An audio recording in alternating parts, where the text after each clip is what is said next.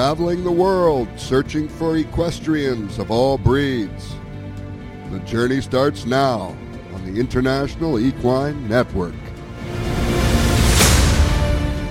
Welcome, equestrians, to the International Equine Report. This is Scott Miller coming to you live from Delray Beach, Florida at Sunshine Meadows Equestrian Village. We're having a great time uh, this weekend here at Sunshine Meadows. Uh, all of our northern people are here. All the show horse people, all the standard bred people are here. All the trail riding people are here. Um, it's really good, you know, it's seeing everybody back. They had a great summer and everything, and you know, they got a positive attitude. And, you, you know, that's really goes a long way with the way you, you work and your work day. When you got people that are, you know, happy and and you know doing what they do best you know and that's the love of the horses riding and showing and you know racing that type of thing. And uh, you know that's what it's really all, all good you know.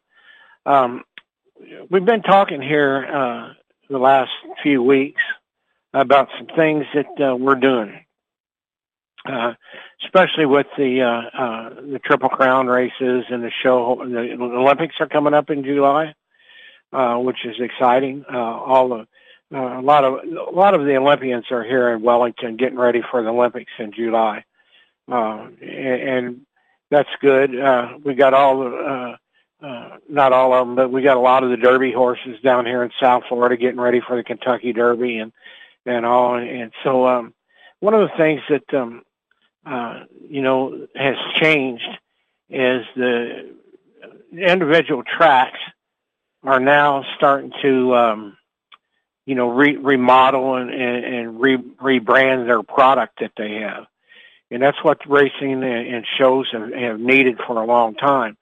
And, and I tell you what, I, I, I'll be honest with you, I think the show horse people kind of set that trend. Uh, Mark Bellissimo uh, took over Wellington, uh, the World Equestrian Festival at Wellington, uh, quite a few years back, and he developed it into uh, one of the best, if not the best, uh, facilities in the country to uh, at that time uh, to get people uh, here to Florida for the winter so that they could go on their uh, summer uh, uh, their summer shows and and go to Europe over in the summer and you know it was just uh, unbelievable. He filled the place up and it was great for the economy. And then all of a sudden uh, he went up to uh, Tryon, North Carolina. Uh, he went up to Tryon and he built Tryon bigger and better, you know, than Wellington. Yeah, they're both great facilities. It was just amazing what you know what they did, and so the World Equestrian Center in Ocala kind of kept an eye on them, and now I would say that the World Equestrian Center in Ocala is the top spot in the world for horse shows. It's amazing that they have you could go up there and take the family for a visit on your vacation. They've got all kinds of uh, uh, hotels. They got camping. They got all kinds of activities going on up there. Uh, they got some of the best restaurants in the world, the best hotels, you know, in the world. Um, their candy, they got a candy shop up there where they make all kinds of brownies and cookies and, and, uh, you know, all kinds of chocolates and, it's unbelievable. That, that's a that's a visit in itself for the whole day. And and then you know they've got everything that you could possibly want in a, an equestrian facility, and it's getting bigger and better every, every year. And so, you know, having said that about the show horse industry, the the racehorse industry kind of took notice, and they said, "Well, what can we do?" Well, I'll tell you what they can do. Churchill started the deal uh, back a few years back. They started remodeling, renovating, redoing. They did everything in the world that could be, possibly be done, you know, which was good. And, and to be honest with you, it actually started with Gulfstream Park in Miami a few years back. Uh, they they re- rebuilt Gulfstream and made made it really nice, and and they've got the casino there, and they've got the mall where you can go shopping there, and they got plenty of restaurants. So, you know, you you can go there with the family, and you can you can go down and have a cigar and drink a beer and you know watch the races and, and you know then the, the wife she can go off shopping and the kids got plenty of stuff to do there too you know, for them. So, you know, they kind of uh, kicked it along a little bit, and then Churchill started doing the same thing. They came in and they started redoing Churchill, and of course they got the museum there at uh, Churchill, which which is just a phenomenal uh, uh, facility to go to. I mean, you, you go to it and you get up and close in person when you know with the horses in the morning for breakfast at the downs. Um, then the museum itself, it's got any and everything you want to know about the Derby and horse racing in it. Uh, they got they got a, uh, a video that plays, and it's a circular video inside the museum.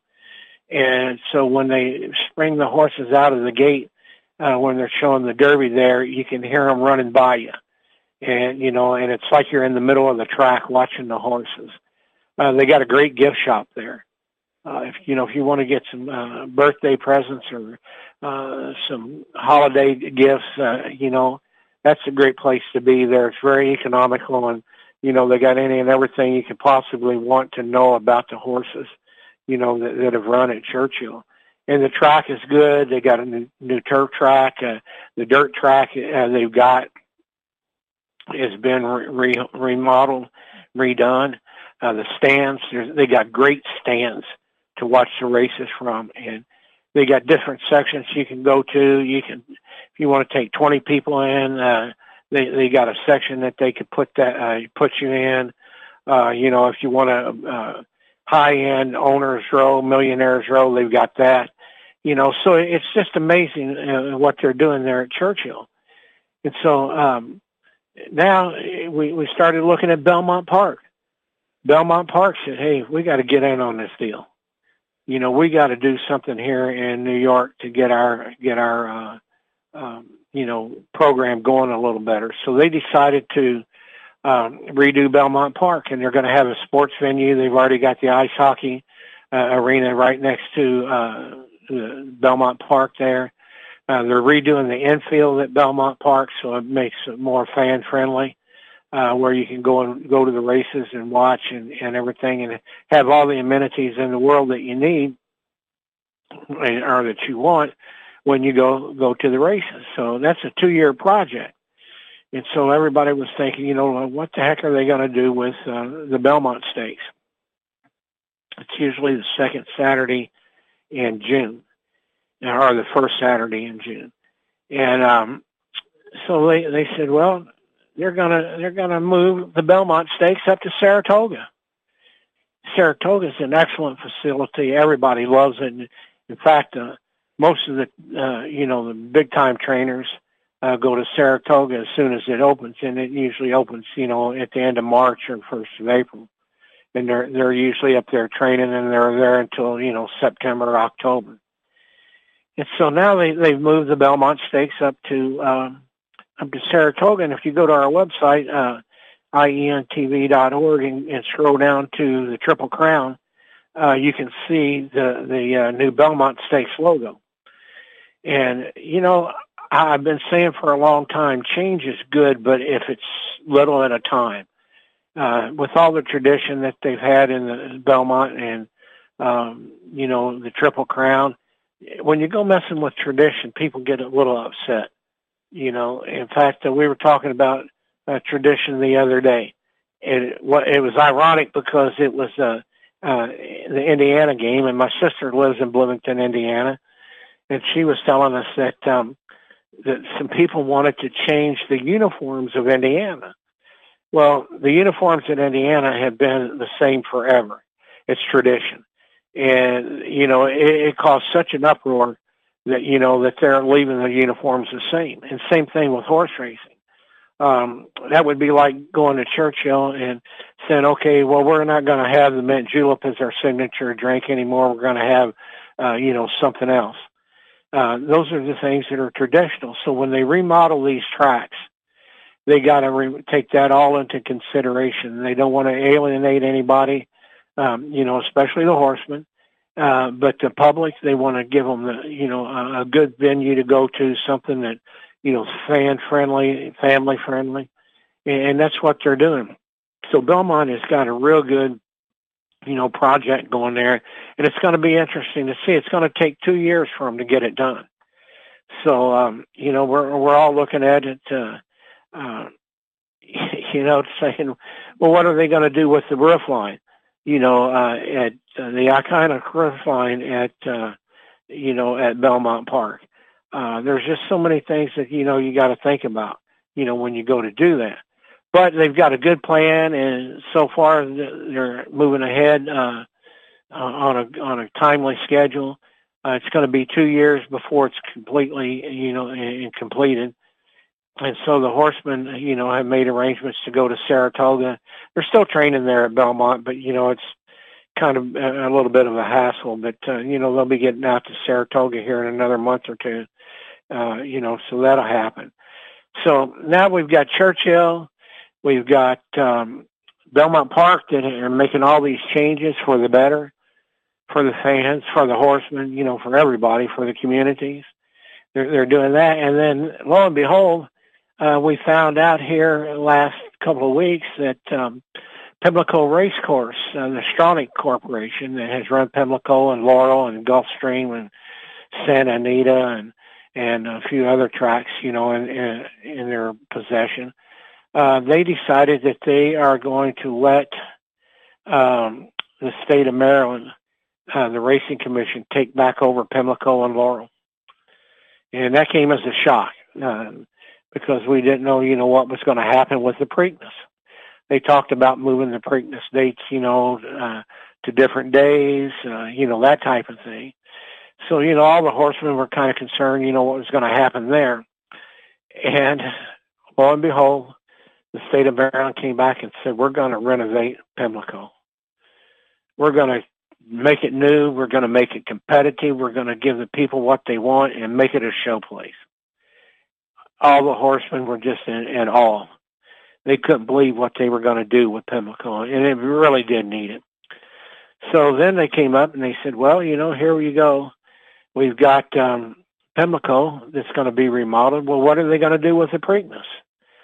Well, they decided that Laurel Racetrack is in pretty good shape and it won't take much to you know, upgrade it just a little bit, but they're going to move over to Laurel Racetrack and they're going to run the Preakness for the next two years and, um, and, and at Laurel, you know, and I said, oh, there you go. It's going to be interesting to see, you know, how that comes out. So now everybody's on board. All the racetracks around the country are starting to, you know, get, get in touch with the, with the times and, you know, get them fixed and get them ready so they can, they can draw that uh, crowd in so that they can expand the horse business and and make it a better you know a better product for you know the public to see. And, and that's what I like about the the tracks now. They're going to go ahead and and do that. And so literally you know you could go on a vacation uh three or four day weekend and go to Churchill Pimlico uh you know Belmont Saratoga and have a nice little mini vacation there. And, and it's just not about horse racing. It's about horses and the community and everything they have there. Now, Saratoga is the greatest place in the world to go to um, in the summertime, like for a vacation, because you have you have the thoroughbred racing, you know, at Saratoga Racetrack. You got the standardbred racing at Saratoga uh, Racetrack. They're they're all just a mile from each other, so you have that. Then you have um, what they call SPAC. It's the Saratoga uh, Performing Arts Center. And all summer long, they have all kinds of uh, uh, concerts and, you know, all kinds of things there. One of the most uh, uh, exciting things that I ever participated in was they had the um, Philadelphia Philharmonic played the um, 1812 Overture there at SPAC and it's real nice. It's a nice and hilly. You can go out and take a blanket lay on the grass and, you know, watch everything. And so, um, my girlfriend told me, she said, you're going to like this. And I said, oh yeah. I said, well, you know, I didn't know, I've never been to, you know, a, a concert like that. Uh, you know, like the Phil, Philadelphia Philharmonic. I've been to Skynyrd and, you know, Marshall Tucker and, and, uh, that before, but nothing like this. So, we're laying out there and we got the blanket, we got the cheese and we got the wine going and, you know, just really enjoying the day, you know, there at Saratoga, beautiful August day there. So they start the, the concert starts, and they get to the part uh, in the con- in the concert where there's a battle scene, and all of a sudden I hear these explosions on the right side and on the left side of me. I mean, they're huge explosions. They actually had cannons, military cannons on each side of SPAC to give you the feeling of the battle scene. And I mean, it was just unbelievable, you know, and they got a lot of concerts, you know, like that, uh, up there. Uh, they got the, uh, the ballet in Saratoga. Uh, some of the best, I've never been to it, but, um, they've told me it's some of the best, uh, dancers and performers in the world that are there from all over the world, actually you know, so that, that's all part of the community. And then the restaurants and the food and, you know, they've got everything. They got the Adirondack Mountains, Lake George is there, and every racetrack has something around it, you know, to where you can go. So it makes a great, you know, three or four day, um, you know, mini vacation for you.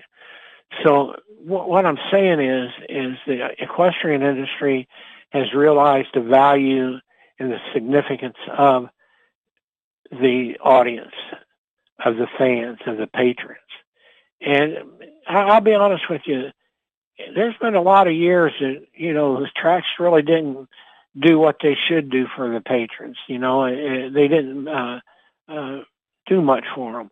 But now, you know, like the Derby Festival is 10 days long. Uh, it's a seven day uh, long uh, Preakness uh, Festival. Uh, the Belmont Stakes, you know, is five, has five days of unbelievable, you know, uh, things to do there at, in New York. Saratoga's 30, you know, 30 days plus, uh, you know, of things that are going on in Saratoga. And, and um, you know, everywhere you go, they've got something, you know, that are there. And I tell you, like another tradition that, that people don't realize, and you can go see it. Uh, you can do it on your vacation. Every year uh, down uh, in Virginia, uh, in, in Richmond, Virginia, uh, they they have their racetrack there. What they do is they got a tradition, is they burn off the turf course. Uh, they they go out and, they they burn they burn off the tor- turf course, and uh, it's amazing to see. Um, they they put a chemical on it, then they light it, and it burns the, the race course off. And what it does is it draws nutrients and makes the, the turf there a lot better. Uh, it makes it a healthier turf.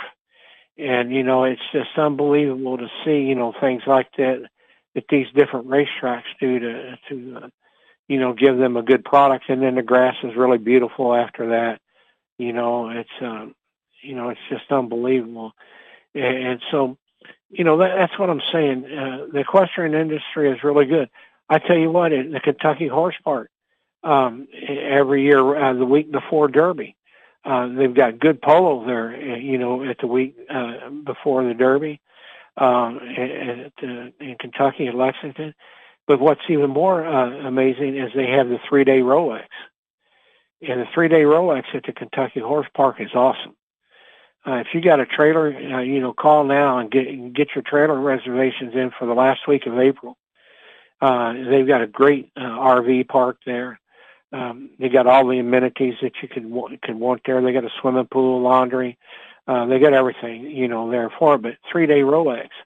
And what I like about that is, is you can get a headset and, uh, at, up at the office there, uh, at, at the, uh, at the store, the little tack shop they have there, and you rent them and you walk around the, the park and it's got information, you know, like if you're standing in front of the dressage arena, it'll uh, you know they got a recording says you're at the dressage arena the competition starts at one o'clock you know and it'll tell you four or five of the riders to be watching out for you know and that's great. You might go over to the grand uh, go over to the uh, grand prix arena and it's going to tell you you know who's coming up in the next jump off and you know uh, how many riders there are and you know it just tells you everything about the park you know and it's really well worth that you know to go get that but these are the things that they're trying to do in the horse industry, you know, and it's really working out really good uh, for everything that they do. So you know that that's what that what's what we're trying to say is you know go out and see some equestrian events and you know, uh, take the family and make make a trip out of it. And, and you don't have to just go for like just the races or just the shows. You can go to that community and see what all is around in that community. And I mean, it is it's just unbelievable the things that you can see and do there. So that that's what we're suggesting that you do. And, and we're doing that because now we're telling you now because you need to prepare for it. The summer months are coming up, and you can get your reservations, and you know you can Google any of the tracks, any of the parks. Uh, you know, every state has a horse park, and you can Google that from whatever state you're in, and you can see what all they're offering, and it's just it's really good to see. And uh, you know, especially like when you come to Wellington, let me tell you, you wouldn't be surprised who you see sitting in the stands next to you up there. You got um, Bo Derek and her mom. They show horses. Bruce Springsteen, his daughter, is one of the best riders in the world. You know, you'll see people like him there. Uh, you'll see baseball players, uh, that type of thing. Like here at uh, Sunshine Meadows. Uh, Sam Bowie is out here all the time at, at Sunshine Meadows, and he owns a bunch of standard bred horses, and and we see a lot of basketball players. We got uh, uh, we got some of the um, uh, hockey players that that, that uh, come out here. They own horses and they're here. Uh, you know, we got all kinds of people. Uh, we had Michelle Pfeiffer was out here. Her uh, her brother-in-law trained uh, horses out here. Uh, so you know, it's amazing who you see. You know what I like about it is when you see them out like at Wellington, or you see them here at Sunshine Meadows, or over at uh, over at uh, Palm Beach Downs. They're just people they're just regular people. You know, we bump into them all the time out here at uh, at Publix when we go going to the grocery stores, and you know when you're going out and, and doing things, and and you'd be surprised how many uh, famous people shop at Walmart. you know, they, they they go there. So, but you know, the horse industry is really unique and different, and and uh, you know you can get up and close and personal, you know, with all these people. And then remember, just keep it civil. You know, just uh, don't be hounding them for autographs and you know things of that nature or selfies. You know, just uh, be a part of the uh, you know the general public. You know, with them. So now that we've talked about uh, all that good stuff, uh, the Haskell at Monmouth Park for 2024, their calendar is unbelievable uh, this year. Um, led by the Grade One uh, million dollar Haskell Stakes, Monmouth Park is set to offer $8.5 million in stakes races when the track uh, kicks off its 79th season on Saturday, May 11th. Um, this year's meet, which runs through September 15th, will feature 48 total stakes, uh, including 10 graded stakes event and 11 stakes restricted to New Jersey breds. And that's really good because the Jersey breds getting their own uh, little spot uh, spotlight, you know, on them. Uh, which those races are restricted to Jersey breds only, and the purse money is really good. It's a lot better than it's ever been there for them. Uh, Monmouth Park is a great place to go to. Again, we're talking about um, uh, you know uh, tradition uh, that they have, which is the Haskell. It's a good summer meet. It's uh, just a few miles from the ocean. Uh, great malls, great hotels, great everything around there. Easy to get to the city from there uh, in New York and uh, on the trains and and also uh, you know Monmouth is a good place to go to. A lot of good things that are, that are there.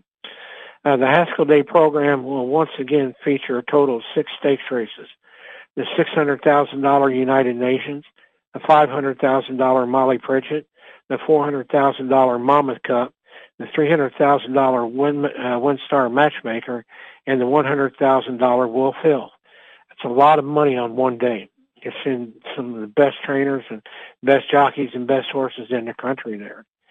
In, pre- in preparation for the July 20th Haskell program, Monmouth will offer Haskell Preview Day with four stakes events on Saturday, June 15th, the Pegasus Grade 3, the Monmouth Grade, th- um, the Monmouth Grade 3, uh, Salvatore Mile, the Grade 3 Eatontown, each carrying a purse of $150,000.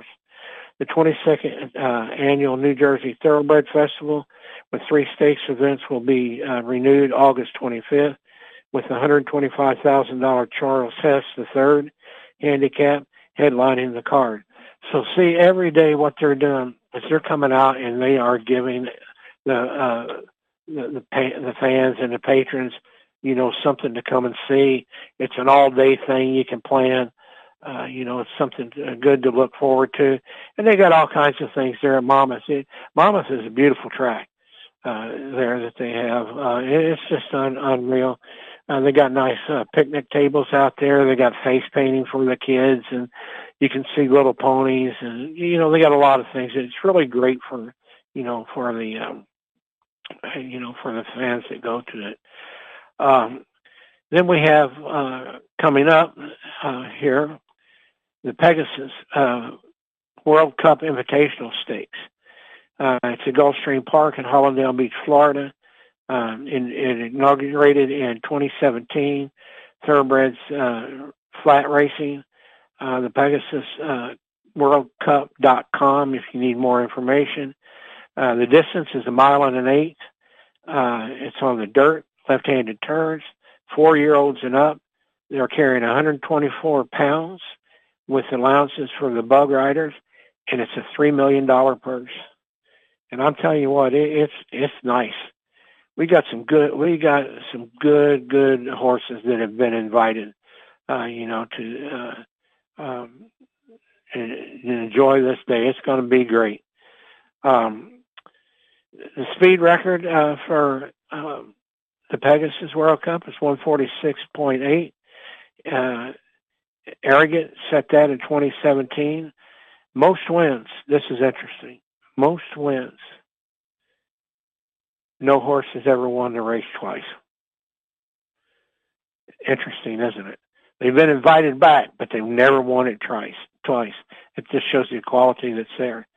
Uh, the most wins by a jockey is two. Irad Ortiz in 2020 in 2022. Most wins by a trainer um, is Bob Baffert in 2017 and 2020.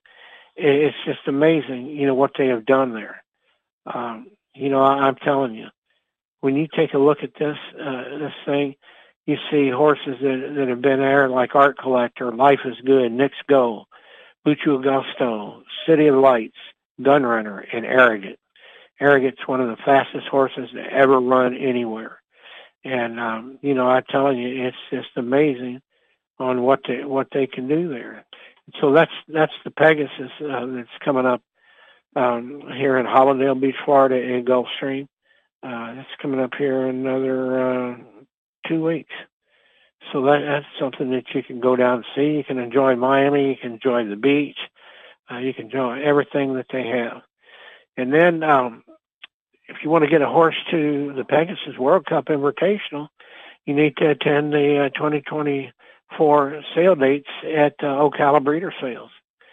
Uh, we've got a, a winter mix sale uh, coming in, and horses of racing age coming up here uh, January 23rd and 24th. Uh, the under tack sale is on January 26th or 22nd. That's Monday, 9 a.m. Uh, so you can go see that. And uh, what I like about it is you'll be able to you watch that live on uh, intv.org on last call. You'll be able to watch that. Uh, and you see a lot of the horses that are, um, you know, getting ready to go to the races, and and especially the horses racing age. And what I like about OBS, it's a great place that you can go to. Um, if you go to um, OBS, uh, you can grab your catalog when you walk in, and you can um, uh, go to the sales and you can walk right up to the sales ring and you can look at them and watch them walk around and go into the sales circle and and then kind of guess how much you're going to sell for. And that's what all, it's what always is good to do. Uh, you get the catalog and you kind of look at it and you don't have to know a lot about the horses, but it's kind of fun, you know, just to, uh, you know, say, oh, well, I think this horse is going to sell for 10,000, you know, and, uh, he sells for 30,000 you know, or you say this horse might sell for a hundred thousand, sells for a million. You see some of the uh, richest uh, uh, people in the world buying horses there, in the, in the, the million dollar range is not just a uh, you know a here and there thing. A million dollar range, you might see five or six of them in that sale go for a million or more. You know, it's really uh, interesting to see, and that's the um, OBS sales, winter mix sales, horses of racing age January 23rd and 24th. Uh, the horse uh, racing age under tack is January 22nd, uh, Monday at 9 a.m. And they go out and they all breathe three eighths of a mile. So you know it's a, it's a good long morning. You know to go out. Um, they got great food there. Uh, you know, it's a good morning just to go out and relax and enjoy the Florida sunshine and and just you know really uh, make a day of it. You know, you, you can do that. They got all kinds of information there on the horses that you can read, so that that's really good.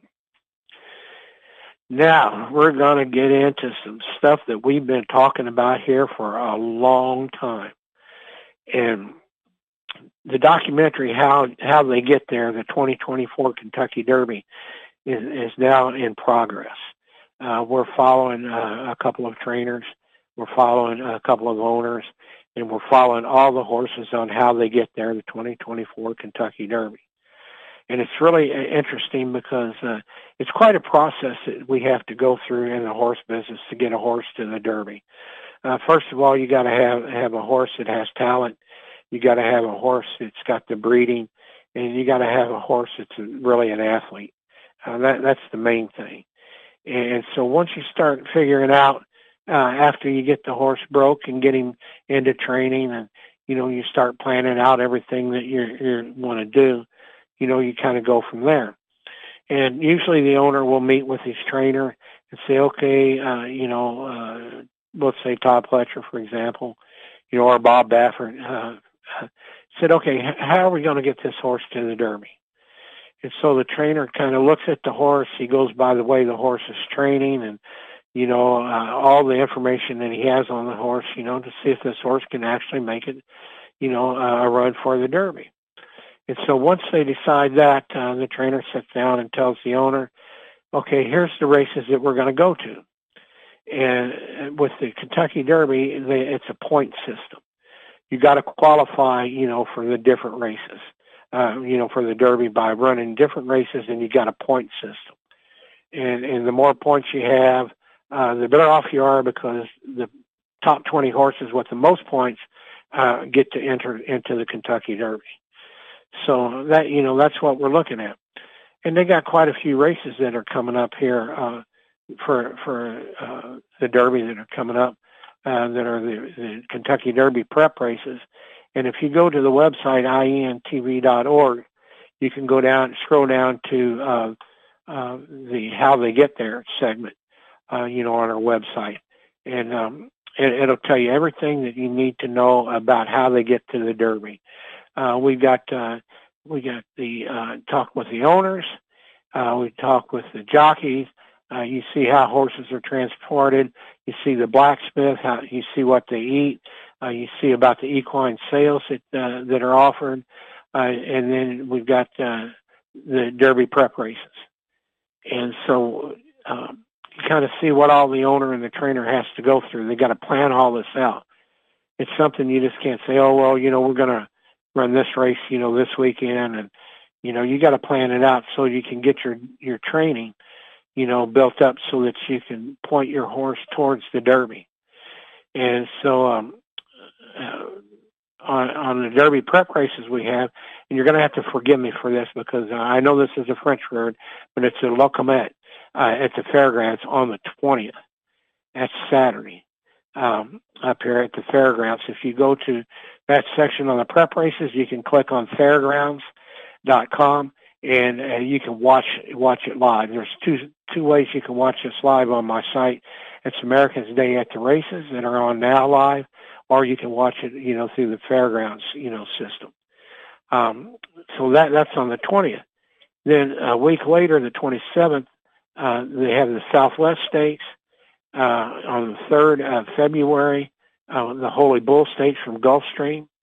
Uh, they have uh, on the 3rd again the Withers at uh, uh, Aqueduct Racetrack and the third also the Robert Lewis uh, from Santa Anita. You can watch all those Derby prep races right there, and you can see who's getting the points. Now, what we've been talking about, you know, like I said, you got all these things that are going into training, and you hope it's a smooth run all the way. because you don't want to miss any training, you don't want to miss any races, you don't want to miss anything. And like we were saying, you know, you're pointing the horse towards the Derby. Well, this weather has really got a lot of trainers, you know, scrambling to see where they're going to go. For example, Oaklawn uh, is not permitted to use any antifreeze agents, even salt, on their track when the temperatures get below 32. So in other words, they're going to have a frozen track. They're going to have a frozen track at Oaklawn. And you can't train on a frozen track because, it, you know, it'll bruise your horse's feet up real quick. So now that's one of the things that uh, the, um, uh, uh, you know, owners and trainers are trying to figure out. You know, they got their whole stable at, at Oaklawn. They just can't pick up and leave and go anywhere uh, you know, because you know they're they're they're they're dedicated to their training schedule. So now they got to start making adjustments, you know, and and they got to evaluate how how how much is this going to take out of my horse and, while he's training. Uh, you know, what can we do? What you know, can we still run the same races? You know, the prep races that we want to want to run run. Well, you know, for uh, it's tough. You know, that's at Oaklawn Okay, then we got horses that are up at Turfway in Kentucky, and uh, you know uh, they canceled uh, Turfway canceled their racing the 19th and 20th, so you know they're not going to be training. So you know you got a couple setbacks right there, and there's some Derby potential Derby horses there at Turfway. Oaklawn, Oaklawn has canceled their racing 19th uh, through the 21st. You know, so so now what are they going to do? You know. uh they got a, they got a, you know some good races coming up. So now, you know, you're sitting there thinking like, oh man, how can it get any worse? Well, yeah, it can get worse. you know, winter weather forces numerous cancellations January 17th. So, you know, we're sitting here looking at um, uh, Hollywood Casino at Church at Charlestown. Uh, you know, their races are gone. Uh, Mahoning Valley uh, Hollywood Gaming. Uh, they're gone. Uh, Parx Racing, Penn National, uh, you know, Turfway, uh, again, Oaklawn again. You know, you're sitting there. So these, these horses aren't training. If they're canceling races, you're not training in the morning. And that, and that's really, that's really, you know, bad. You know, you're talking about cold weather and some bad, bad things that are going on. Uh, racing was canceled at Sam Houston Park and Parx due to inclement weather conditions and safety for all. Sam Houston closed the simulcast wagering Monday as well, and that's unusual when you see when you see that. You know, uh, they're starting to uh, uh, do that in Houston. A hard freeze warning uh, was called for for Tuesday uh, uh, last week in the mid 20s. You know, so you know what do you now? What do you do? So you got a good portion of the horses that can't train that are leading up to the Derby. So what does that leave you? That leaves you with Kentucky and California. Kentucky and California. Now remember, a lot of these tracks aren't allowed to use like salt on the track to keep the tracks, uh, you know, uh, thawed out uh, or any kind of, you know, chemical agents in there because uh, it's detrimental to the horse's, uh, you know, feet and their legs, you know, that type of thing. So now you got all these trainers thinking, what are we going to do? you know, where are we going to run? Let's look at the races that we've got coming up at those tracks and see uh, what about Derby points. Okay, we'll take for example um, the, the Southwest that was coming up uh, for the 27th at Oaklawn has been moved to February 3rd as Oaklawn navigates the weather situation.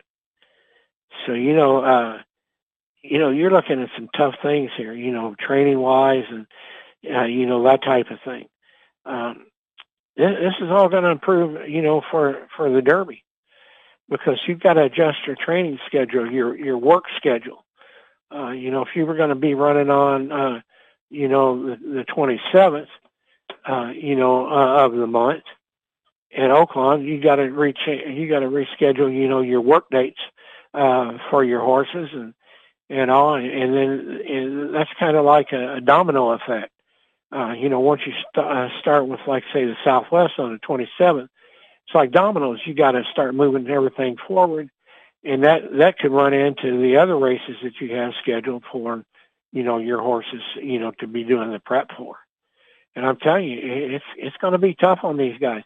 It, you know, you might have a good horse, but if you get him out of his out of his uh, you know work schedule, uh, horses are creatures of habit.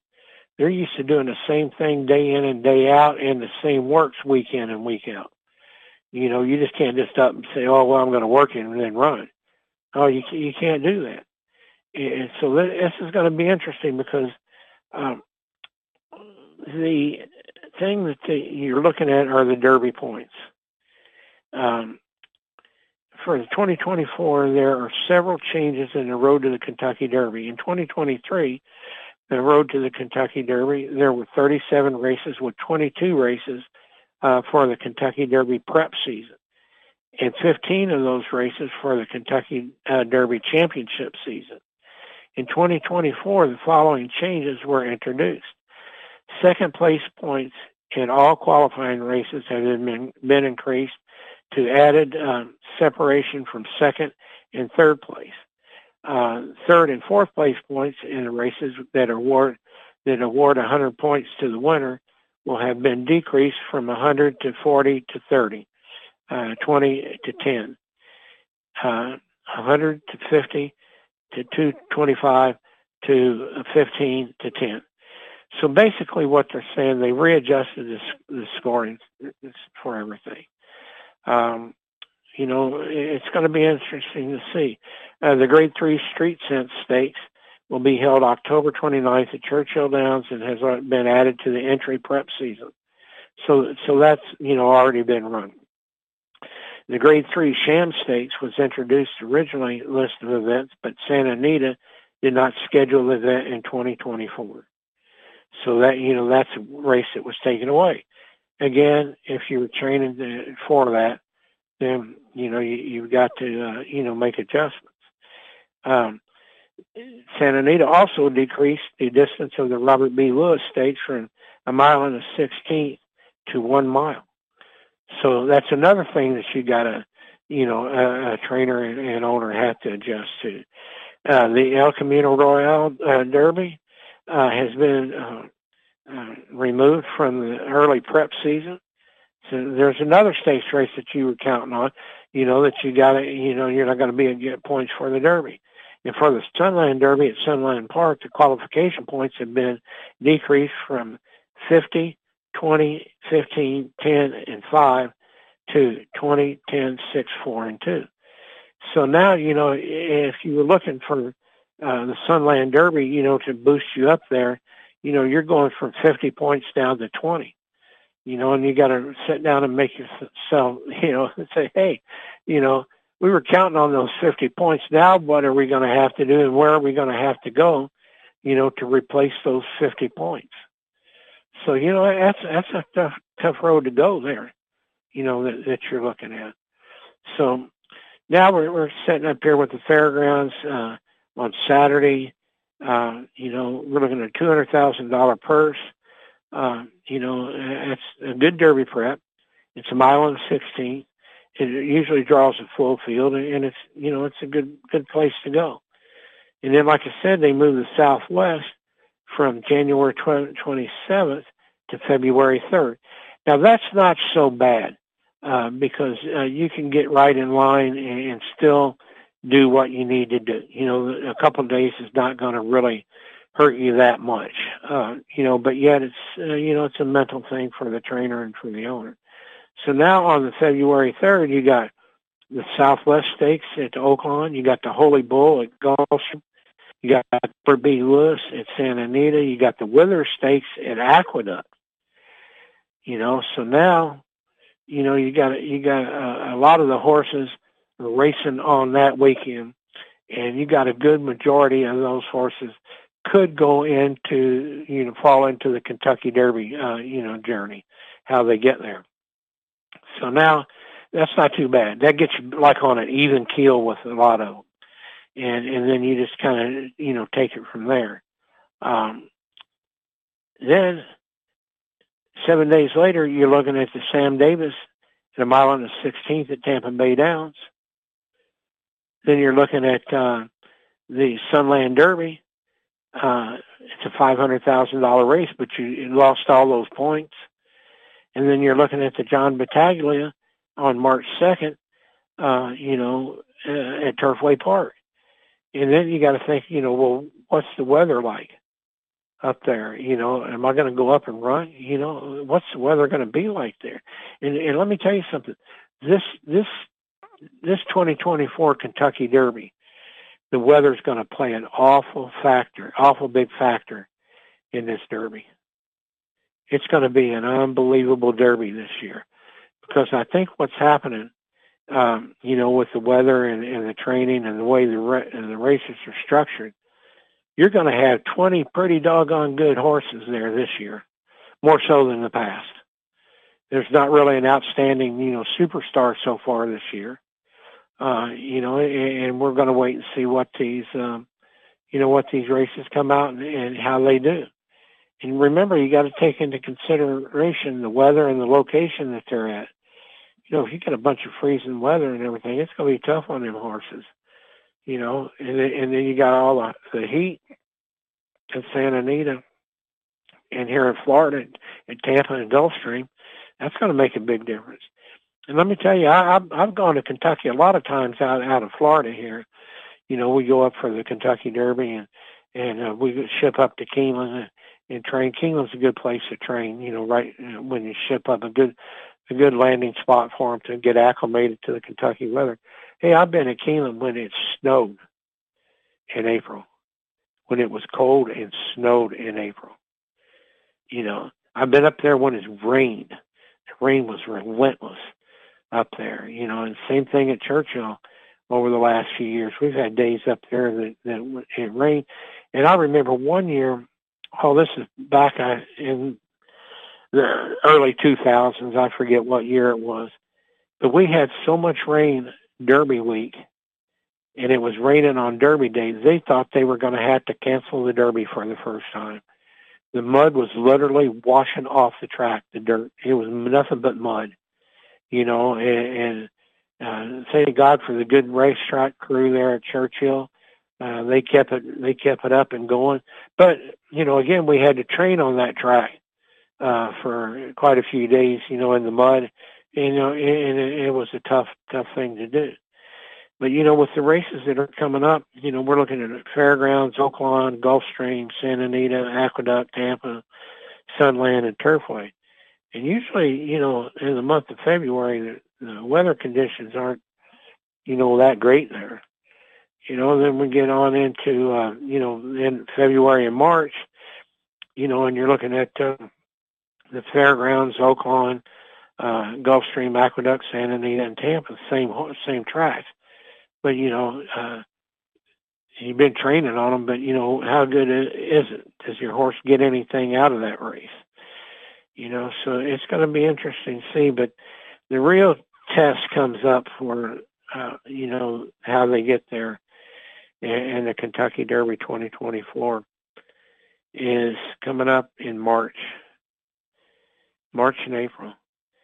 You you usually go in and see what kind of horse you got, and you know for the real deal then if you're going to run in the Derby, is when you get ready to run, and you go to the Tampa Bay Derby. March 9th. That starts it all off right there. Uh, that's the Tampa Bay Derby. Unbelievable. You're going to have to have a tough one for that one. A lot of Derby winners have come out of there. Then, then you go to the fairgrounds on March 23rd for the Louisiana Derby. It's a million dollar purse. Uh, $700,000 for the Jeff Ruby at Turfway. And then UAE Derby is it made in, and, and might have might have a good horse come out of there this year. You might see a few few uh, American bred horses that made in, uh, you know, and see what they can do over at the UAE Derby. And that's March 30th. And then the the all big ones. It has a lot of uh, Derby horses come out of this one. The Florida Derby at Gulfstream, March 30th. It's a million dollar race. Uh, it's a Grade One, and let me tell you, it's always a tough race to win. It's a tough race to win. Then you got the Arkansas Derby, and this is unusual because it's a it's a, a million five hundred thousand on March March the thirtieth.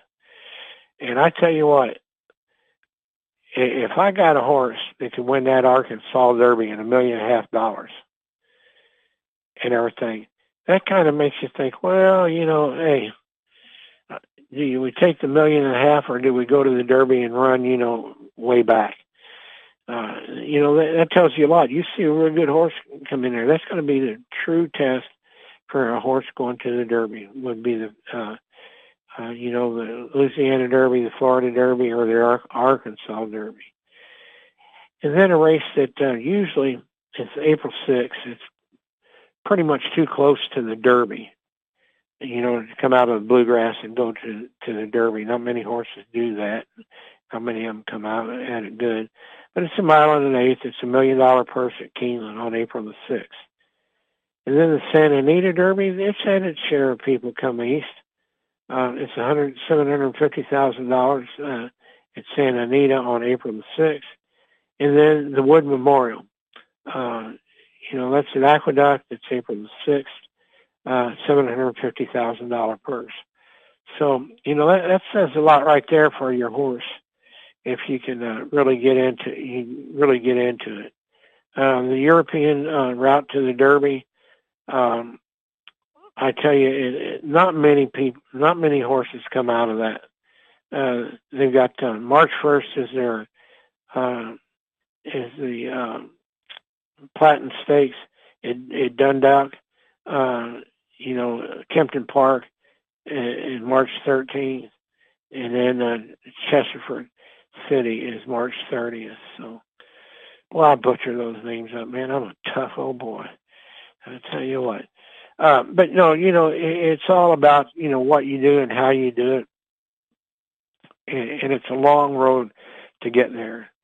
Uh, the journey, you know, is, is a tough road. I've been down that journey many times with horses and, and people that I've worked for.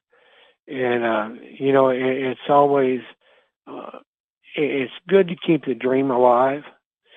And the, the tough part about it is, is that at any given time and point, you know, you could get off that road to the Derby.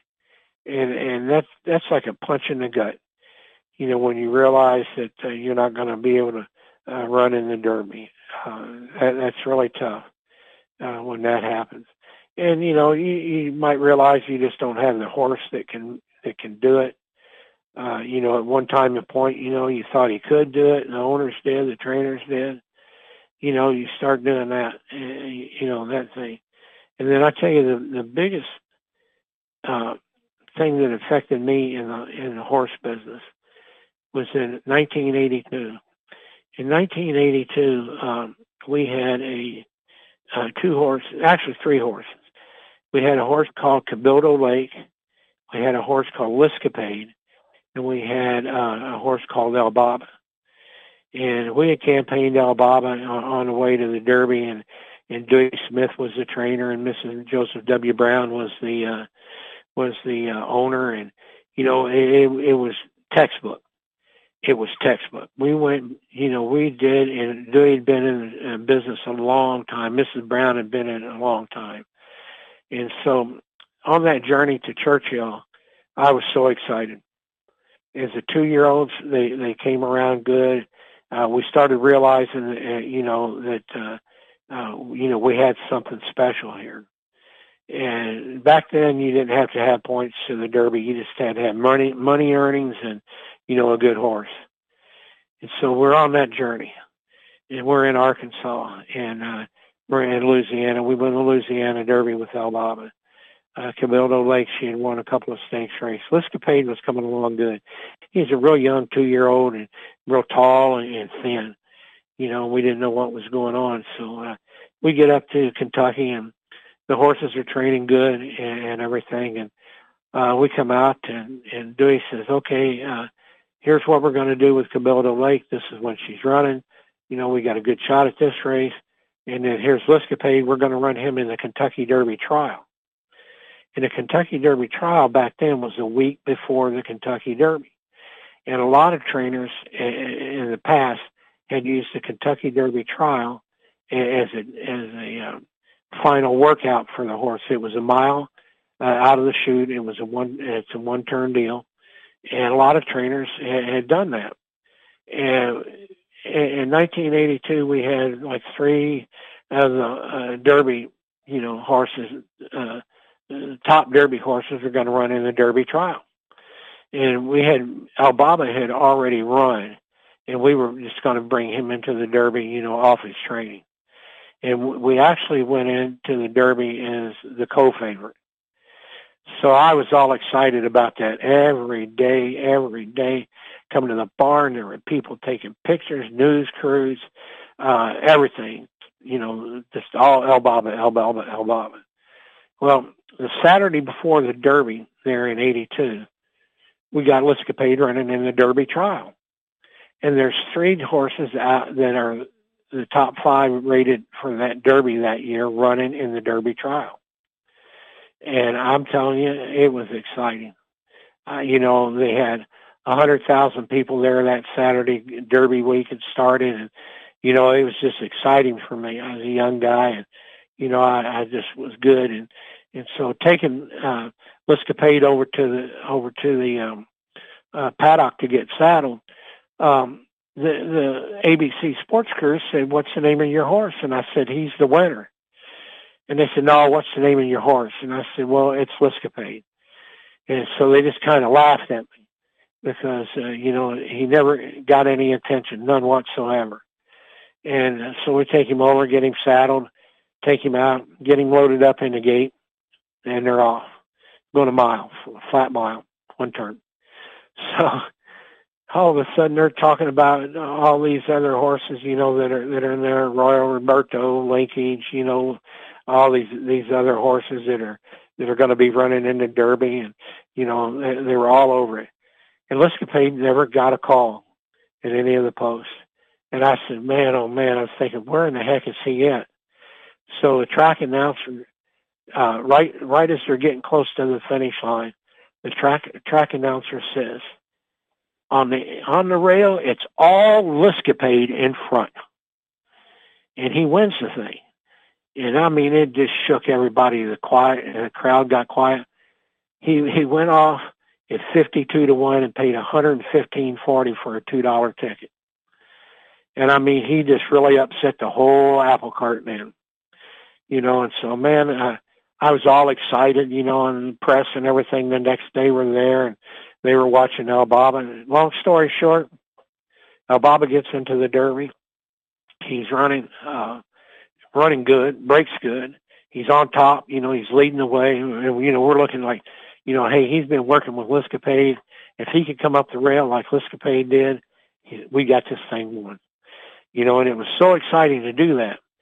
But in that race, there was a horse called Cupecoy's Joy. She was a filly and she was running with us the whole way. And I'm not using this as an excuse. It's just horse racing. Uh, when she started backing up and tired out, you know, racing against all those colts, she banged into El Baba, threw him off stride, but he got his feet back underneath him and tried to, you know, make it back up. Uh, you know, and the, the better horses won. And that's what happened. The best horses win a race. And that's when I learned that when, whenever you, whenever you, um, uh, win, uh, you say uh, whenever you lose, you say very little. When you win, you say even less. And so the very next day, you know, there was no cameras, there was no TV crews, there was nobody. That was the biggest high and low that I ever had in a 24-hour period in my life. You know, but it's something that's all exciting. It's called How You Get There, the 2024 Kentucky Derby. Keep going to the website ientv.org and see what all you ha- what all we have there. You know what what's going on. You can see live racing tapes. You know tapes uh, of uh, past races. Uh, like I said, the Derby prep races coming up this week. Uh, they're all on the, all, on ientv.org, and just you know take a visit and see what you can. But the most important thing is is Google horses. Google horses for your area that you live in and it will tell you all the horses that are around, the training facilities, the farms, everything. And all the farms usually give tours. Just Google it and see what what all's there. You know, make it a family outing. Take it a two or three day you know weekend. Go out and see them, and you know enjoy you know the family life and the farm life and the equine life. Well, that's it for me for uh, today.